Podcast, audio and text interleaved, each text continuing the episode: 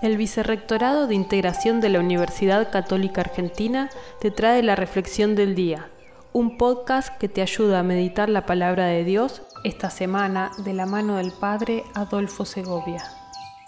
Hola comunidad. Este viernes el Evangelio nos pone frente a una realidad que nos cuesta comprender, el misterio del mal. Y Jesús se presenta como aquel que viene a liberarnos de nuestros temores, de nuestros fantasmas, de nuestras enfermedades, de nuestros miedos.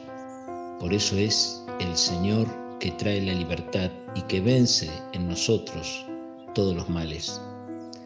Qué hermosa confianza que surge del corazón que sabe que Jesús ha derramado su sangre en la cruz para liberarnos de todo lo que nos puede amenazar y que estamos realmente en sus manos que en sus manos no tememos, y aunque encontremos quienes quieran hacernos daño o amenazar, amenazarnos, sin embargo vamos a encontrar la salida en la medida en que nos aferremos con la fe a su proyecto, proyecto de libertad, proyecto de salvación.